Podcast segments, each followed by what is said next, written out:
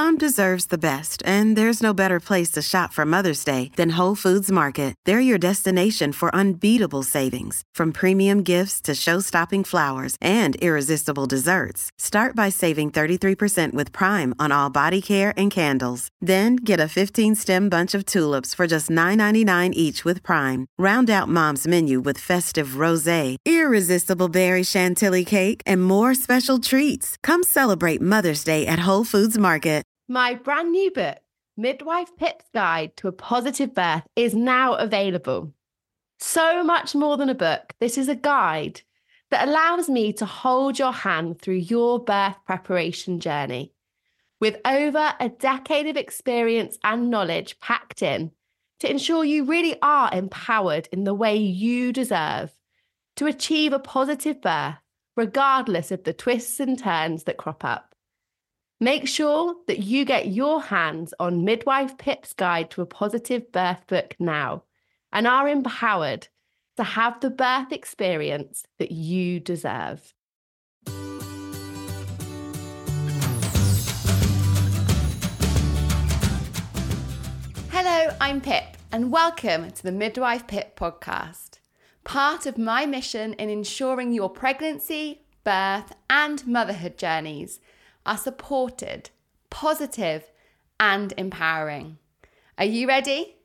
Let's get chatting. Being a new mum is tough as it is, but having a little one who is struggling on a daily basis with allergies, intolerances, and all the associated symptoms makes this challenge so much more intense. Today, I'm chatting with a wonderful new mummy, Roxy Winstanley, who is navigating life with her gorgeous little girl Bea, who has got multiple allergies, including that to dairy and soya, amongst many, many others. So welcome Roxy and Bea, who's come to join us, which is very exciting. Hi, thank you for having us. And it should have just been me, but obviously nap time didn't go to plan this morning, so... It never does. But guarantee tomorrow when you've got nothing to do, she'll sleep for like 2 hours. It's just the way they know. Always the way. I love it. Well, we'll see whether Finley joins us as well. It might be a whole family affair. We'll see how we get on. But congratulations, because you were just saying Bea is coming up 4 months old now, which is exciting and terrifying in equal measures. Yeah, it is. It should be 4 months next Thursday. And like we were just saying, it really is scary how fast time goes as a new mum, and I'm like, oh, I'll go back to work in October, please slow down. I know. And did you find that in pregnancy everyone was like, just enjoy them, they grow so fast, and you're like, yeah, and now you're like, oh my gosh, yeah, they do. Yeah. So quick. I look at pictures of like when she's like first born and she's like sat on my hand and I'm like, I need like a sling to try and hold her up now. She's that heavy. I know. Aww. So Roxy, I think it's probably fair to say that from the outside looking in, your pregnancy seemed fairly straightforward and you seemed to keep really healthy and active, and that seemed really, really quite smooth sailing, your pregnancy itself. I was so lucky. I mean, first trimester, it's rough, and all I did was sleep and eat beige food and a bit of sickness that lasted all day. Felt like a hangover without the joys of alcohol the night before. It's not fair, is it?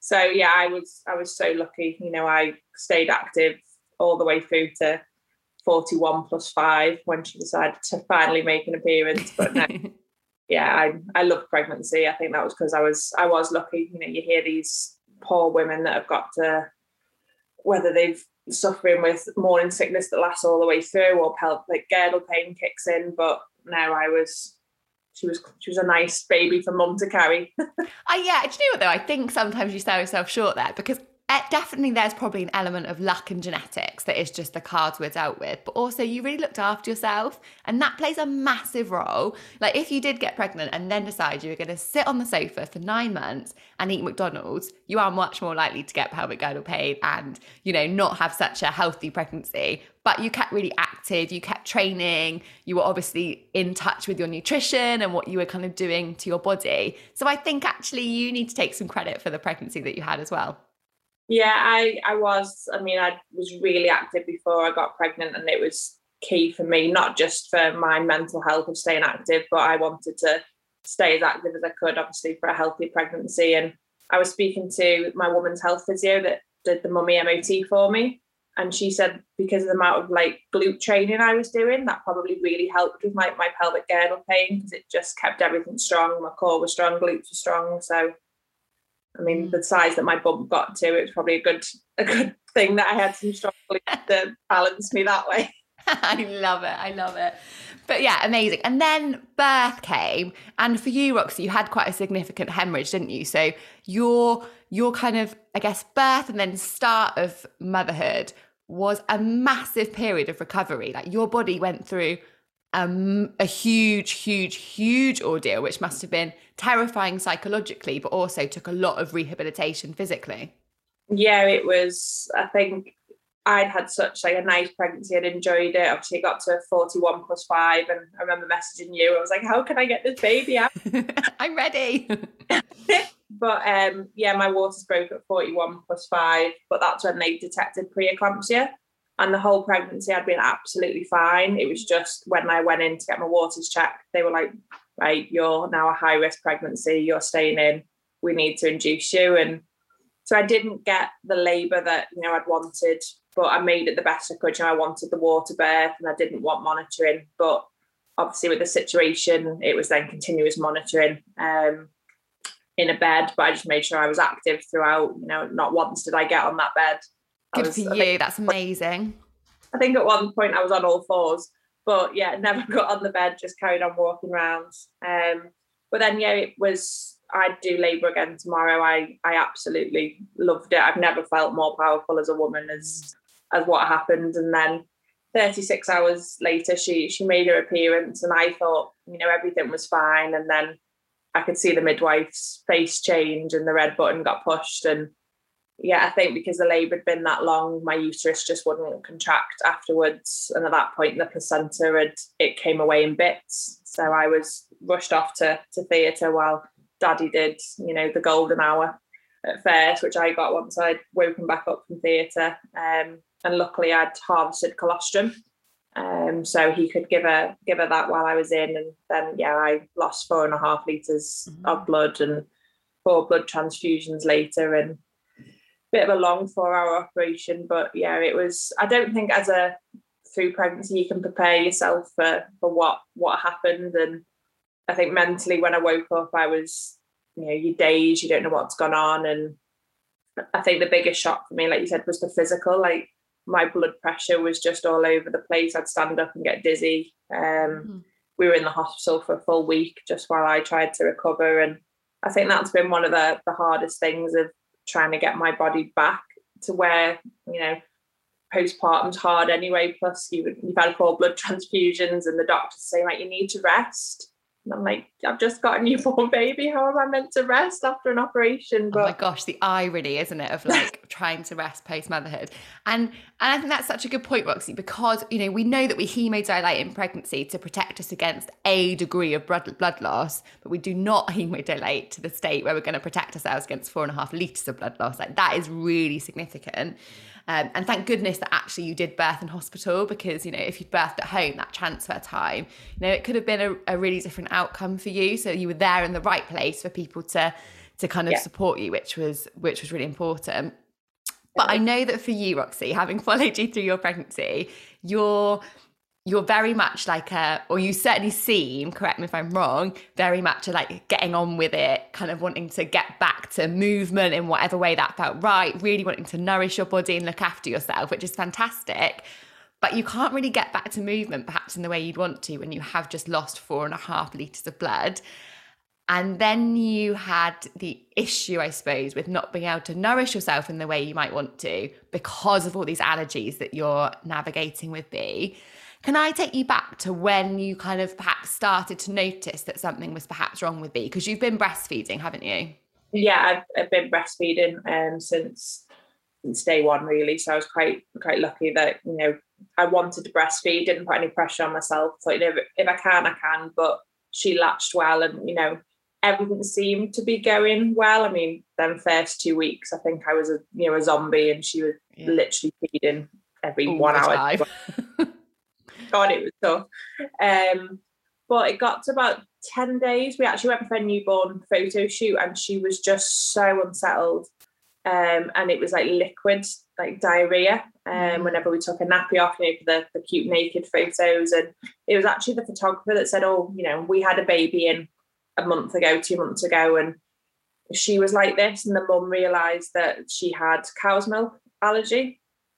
So I was like, I did have fajitas last night for tea. Was it too spicy, or is it this milk allergy?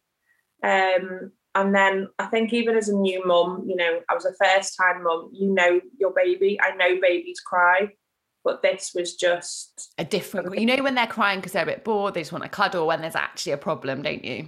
Yeah. And, you know, everyone said, oh, it's just witching hour, you know, it starts at 5 o'clock, it'll go on till 11. And I was like, it's not that, there's something really wrong with her. And, you know, you start, you know, Google, you know, everyone gets blocked. Google.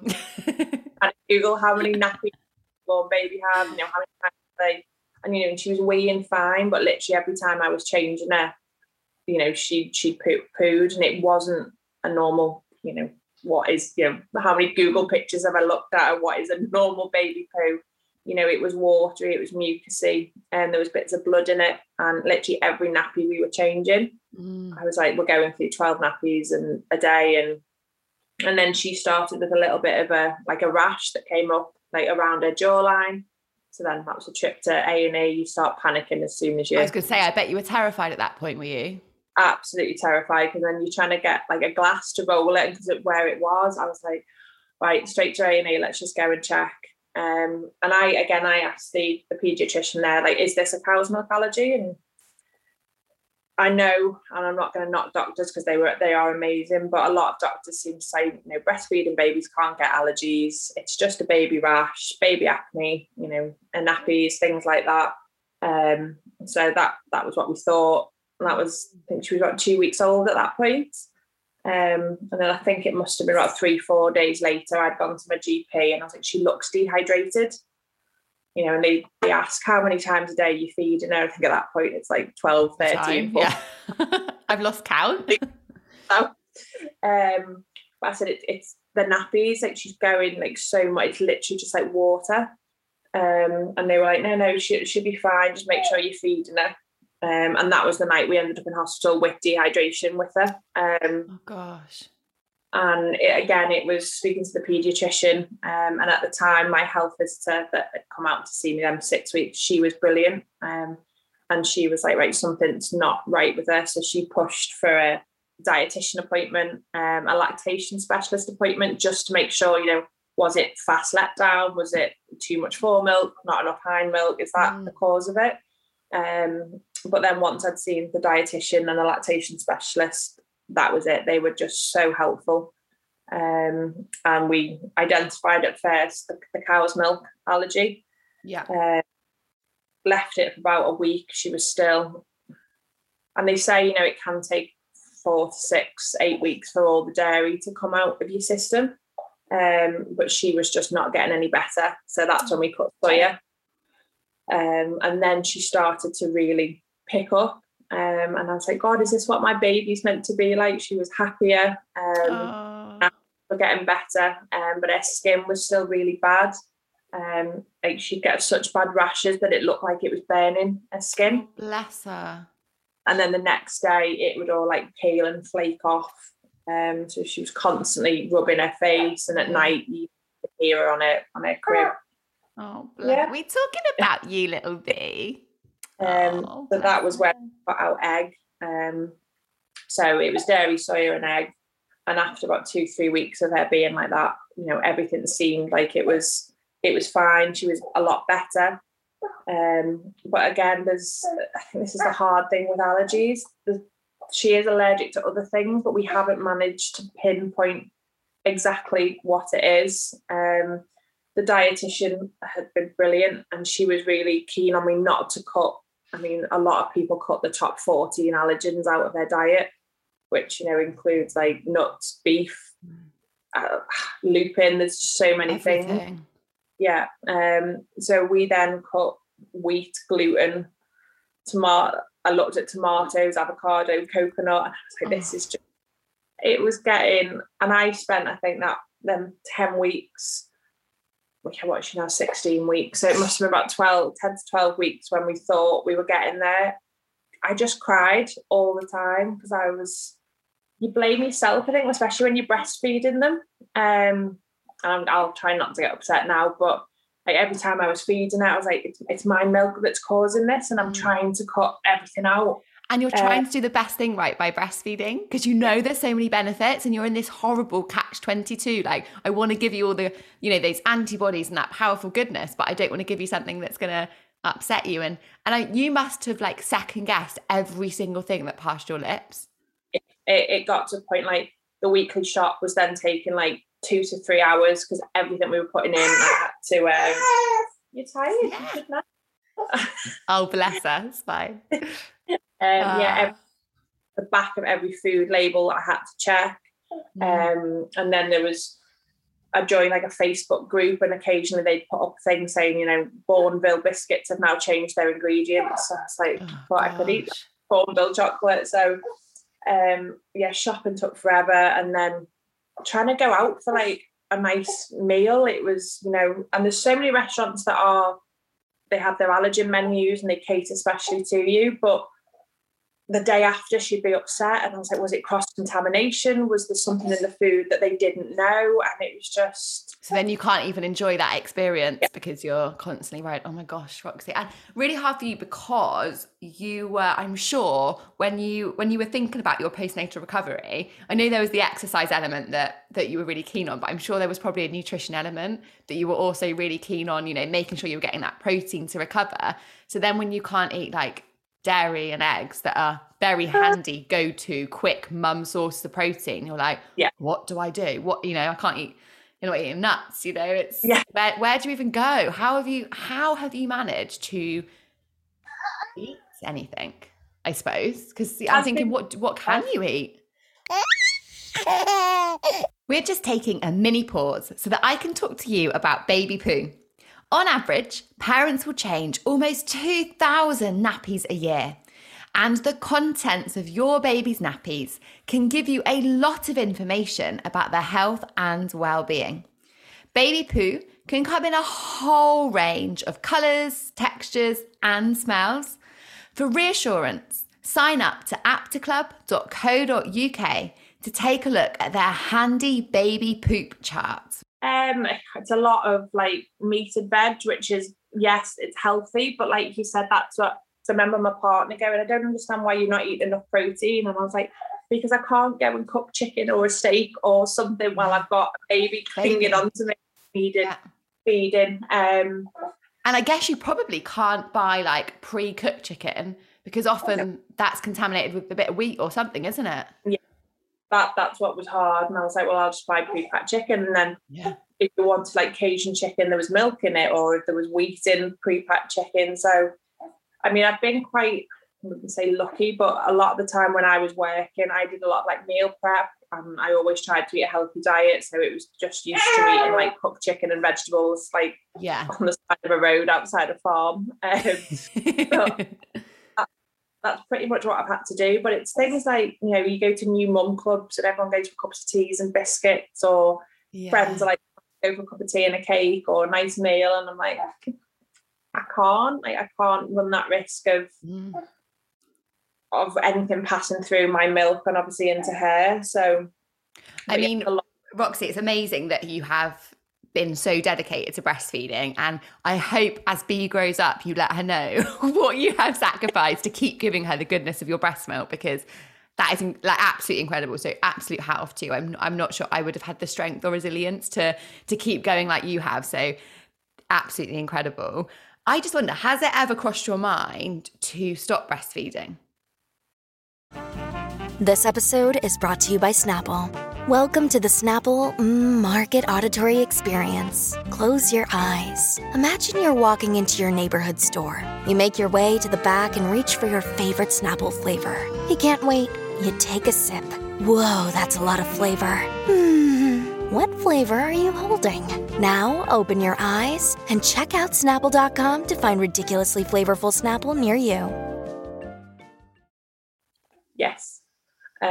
multiple times. I just, when we first found out about the allergies, I remember saying, well, I'll just put her on special formula then, it's going to be easier. And then it was people saying... Easy to control, I suppose, in a way. That's what I'm thinking, because you know exactly what's gone in it, whereas you eat different stuff, or maybe not anymore, but you were eating different stuff every day.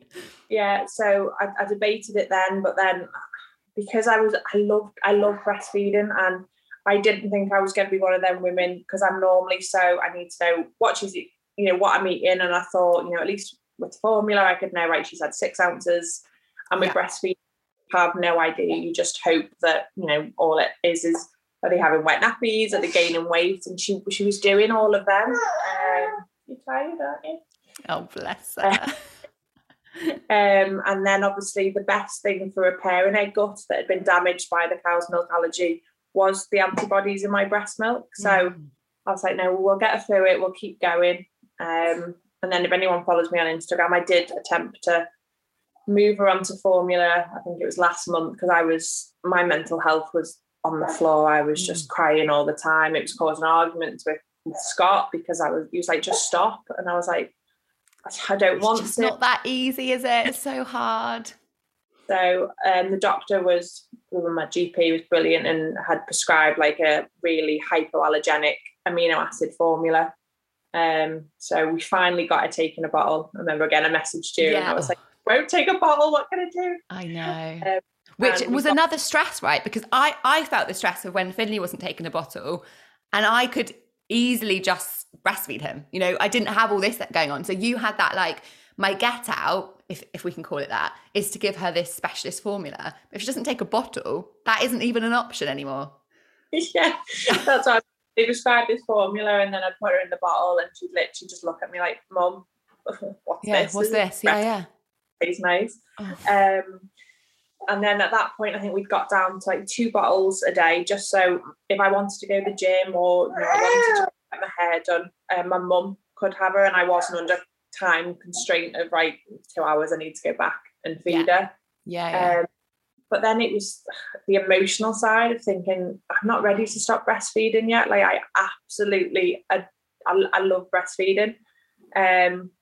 So right, that was it. So we put her back onto breast milk full time, and then we went out for a meal on a Saturday afternoon, I think it was. And then the next day she was horrendous again. And although I specified allergens like that I needed, she just reacted. And that's when I spoke to my dietitian, and I was like, what am I going to do at weaning? Because that's the big one that's coming in a few months. And I was like, if I'm still breastfeeding her full time, is she reacting to my milk? Is she reacting to the food I've given her? I was like, I think that's going to be the biggest minefield. So my plan is over the next couple of months to try and wean her onto formula, just for, and I know a lot of people don't, or you know, they'll say just carry on breastfeeding, but because there's still things that she's reacting to that we haven't managed to pinpoint. It's not just one thing, is it? That's the thing. You've got this whole spectrum, and you've got like 3 major allergens that you know, but potentially loads of other ones that you don't know yet.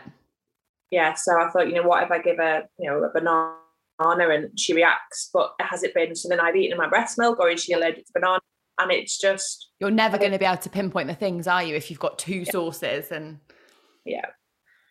so we're on again 2 bottles of formula today. Okay. And like you said, it's so hard, like the logistics that goes into making bottles. And I get to a point where I'm like, oh, do you know, it's easy, I'll just whip my boob out, lay in the service station, I don't have to worry. And I'm trying to be quite, no, don't whip your boob out, you know, give her the bottle, she's taking it well now. And but then you've got the issue of, right, I need to pump because my boobs are that full. Oh my God. And that takes more time, because then you've got a, oh my gosh, Roxy. I've got bottles. You are a super mum, honestly. To sterilise, but yeah. I mean, your juggle is just ridiculous, isn't it? Like, you are properly juggling. I feel like you've absolutely done the most incredible job for B, but as a result, it's been the hardest thing for you. Like, you've definitely not made it easy for yourself, because you wanted to do the best for her, which is, you know, kudos to being an incredible mum. Like, you've done an awesome job, and I'm sure there's days where you feel like you're not, but you definitely are. You need to give yourself a big pat on the back, because, oh my gosh, it just must, I don't know how you're doing it. It must be so tough. Do you think people take allergies seriously enough? Because I'm just thinking when you go to restaurants and you're like, I can't have blah, blah, blah. Do you feel like people really take it seriously enough and understand the actual impact of you eating one of those allergens? It's a tough one. Like there has been a few restaurants that are brilliant and they'll clean the grill down and they'll cook my food separately. Others, I think when they can see, I remember saying to one, oh, I haven't got the allergens, but my baby's got the allergies. Then it was, oh, what do you, wait, that's not a thing. You know, they didn't take it serious then. So now I just say it's me that have got the allergies. But I'll admit though, before I've had to deal with these allergies, that it's something I didn't think about when you set off on your breastfeeding journey. You don't even think, oh, my baby's going to be allergic to something that I'm eating. But there's so many mums out there that are dealing with babies with allergies, and you know, there's multiple Facebook groups, and I was like, wow, like I'm not alone. There are other mums, and it is a normal thing that, you know, quite a few babies do seem to struggle with in that first like couple of years. But you know, you do get comments from other mums that are like, oh, you know, well, back when I had my eldest, you know, none of these babies had allergies, so I don't know why all babies have allergies now. And that probably upsets me more. You know, you just think, no, she has got an allergy. You went up with her, like, she's screaming and covered in rashes and nappies. And my gosh, I mean, you wouldn't choose this, would you? You're not going to make it up. You've not made, you know, it's just really tough, really tough. And that's why, you know, we wanted to have this chat today, isn't it? To raise awareness, and for other women that might go through what you and Bea have been through, is to realise actually there is loads of other mums and babies trying to navigate this. So please don't sit at home, you know, struggling on your own, because just knowing someone else is going through the same struggle is such great support, isn't it? Yeah, it is. Like, though, even this week at a baby class, you know, some mum mentioned it because their little baby had a rash, and I was like, oh, she's an allergy baby too. You know, there's you know, you can talk, and you get advice from other people and see what they've done or how they're finding it. And although it's been a struggle with my diet, and it's been a massive overhaul, there's so many choices out there now that you know, dairy free, egg free, a lot of vegan foods, it's fine to eat. The hardest one for me has been soya, because it is in everything. Like, all I want is like a piece of toast, and I can't, because there's soya in bread, you know, in so many foods that you didn't think that it'd be in. And like a lot of vegan ice cream, it's like, no, it contains soya. I'm like, oh god. Oh gosh, yeah, like you've probably done more reading in this last 4 months than you've ever done in your life, just by reading packets of food and analysing it all. Oh, Roxy, you are incredible. And you are definitely, I think, an inspiration to mums out there that are struggling, because you have kept rallying through and sharing it on social media, which is really powerful. So thank you for using your platform to support other people as well, because I know that will have helped so, so many other mums. I wonder if you could give us 3 top tips to other mums that are experiencing navigating life with a baby with allergies. Number 1, trust your instinct. I think I went to 3 different GPs that dismissed that breastfed babies can't get allergies. You know, the amount of protein that passed through your breast milk isn't enough to cause a reaction. And it was only because I kept going back with, you know, printing off research from the internet and going in and being like, no, there is something wrong with my baby. I'm not just an overprotective first-time mum that worries over everything. I was like, mum's instinct is, you know, everyone says it, and until you are a mum, you know, mum's instinct is probably one of the best thing, and it's me pushing constantly. So if you think there's something wrong with you, but like we said before, there's babies crying because they're hungry, or they need a nappy changing, or they just want to cuddle, or her favourite one when she's overtired but won't nap. Yeah, you know, that overtired cry is a bit relentless, but it's different to pain or discomfort, isn't it? So I think that would be number 1 is obviously trust you. If you think there's something wrong, then keep pushing. 2 is reach out to other people. You know, there are Facebook groups. There is a cow's milk protein allergy breastfeeding group on Facebook, and that has been a lifesaver for me. You know, people post recipe ideas or new foods that they found, and just, you know, does this nappy look normal? Is that mucus in the nappy? It's just really helpful that there's a community of women. So I'd definitely say, like, reach out, try and, you know, find other allergy mums. What was the Facebook group called, Roxy? Sorry, just for anyone listening. Remember? It CMPA Breastfeeding. So put that in onto the search bar. So one of my friends recommended that, and that's been a lifesaver. And then number 3 is, which I keep telling myself, it isn't forever. Like, my breastfeeding journey, it's not going to be for an entire life. And I'm just, you know, whether it's 6 months, whether it's 8 months that I do breastfeeding, it's a short time in my life that I can't go and have a pizza or some ice cream. But yeah, I will be reminding her when she's older, or when we're arguing, when she's hit her teenage years and I'm accused of not loving her or being a bad mum. Like, I didn't eat for 6 months because of you. Oh, what is going to be that food that you have when you are free from worrying about allergens? What is going to be that meal that you go for? I bet you've been salivating. Pizza. All through pregnancy, it's all I wanted, but I don't know. I had like a bit of an aversion to it, and I don't know why, because all I was eating was cheese and milk while I was pregnant. But for some reason, I couldn't stomach pizza, and that's usually my favourite food. So I was like, right, I want pizza, and I didn't even get a chance once I'd had her. And I was like, oh, it's literally been like just want a pizza. Oh, yeah. That pizza is coming, Roxy. It's coming. Oh, and Bea has been an absolute gem, bless her, snuggled into her mummy, very tired. Thank you so much for joining us. You are both doing an amazing job together, and I wish you all the best, Roxy, moving forward. I will obviously keep following your story on Instagram, and I hope that you have a smoother rest of your journey as you start to navigate weaning as well. Yeah, hopefully. Yeah, that's what I thought. Like, once she latched well in hospital and you were feeding, and she's gained weight. I mean, obviously not as much as Finley, because I just love how many rolls Finley's got. I don't know why this child's so big. Honestly, he's huge. He's absolutely massive. He's gorgeous. But yeah, she was, you know, gaining weight, and I was like, oh wow, like my boobs, go boobs. And then this happened, and I was like, feel robbed of your journey. But hopefully it starts to get a little bit easier, and we can still carry on feeding her. So you are super mum, Roxy. Honestly, the biggest well done. You're doing an amazing job, and Bea is gorgeous. She is super scrummy. Thank you for tuning in today. I hope you've enjoyed this episode as much as I did. I'd be hugely grateful if you could take a moment to leave a quick review. It honestly means the world to me to hear from you as a listener. And of course, to ensure you don't miss upcoming episodes, hit subscribe too. Remember, I'm here to support you through pregnancy, birth and beyond, through my range of pregnancy, birth prep and postpartum courses at midwifepip.com.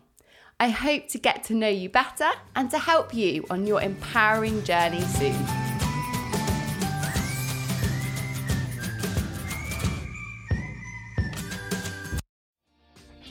Hi, my name is Kay Adams, and to be honest, I'm not so good with the ageing process, so I enlisted my old chum, the filter-free Cara McKenzie, to advise. Could you imagine being a porn star? The room would need to be really hot for me to strip off. To be honest, she's not much help, but she is rather amusing. And along with some great guests, Joe Brand, Andy Oliver, Anton Du Beke, Ruth Langsford and Craig Revel Horwood, darling, we are learning how to be 60. Listen wherever you get your podcasts.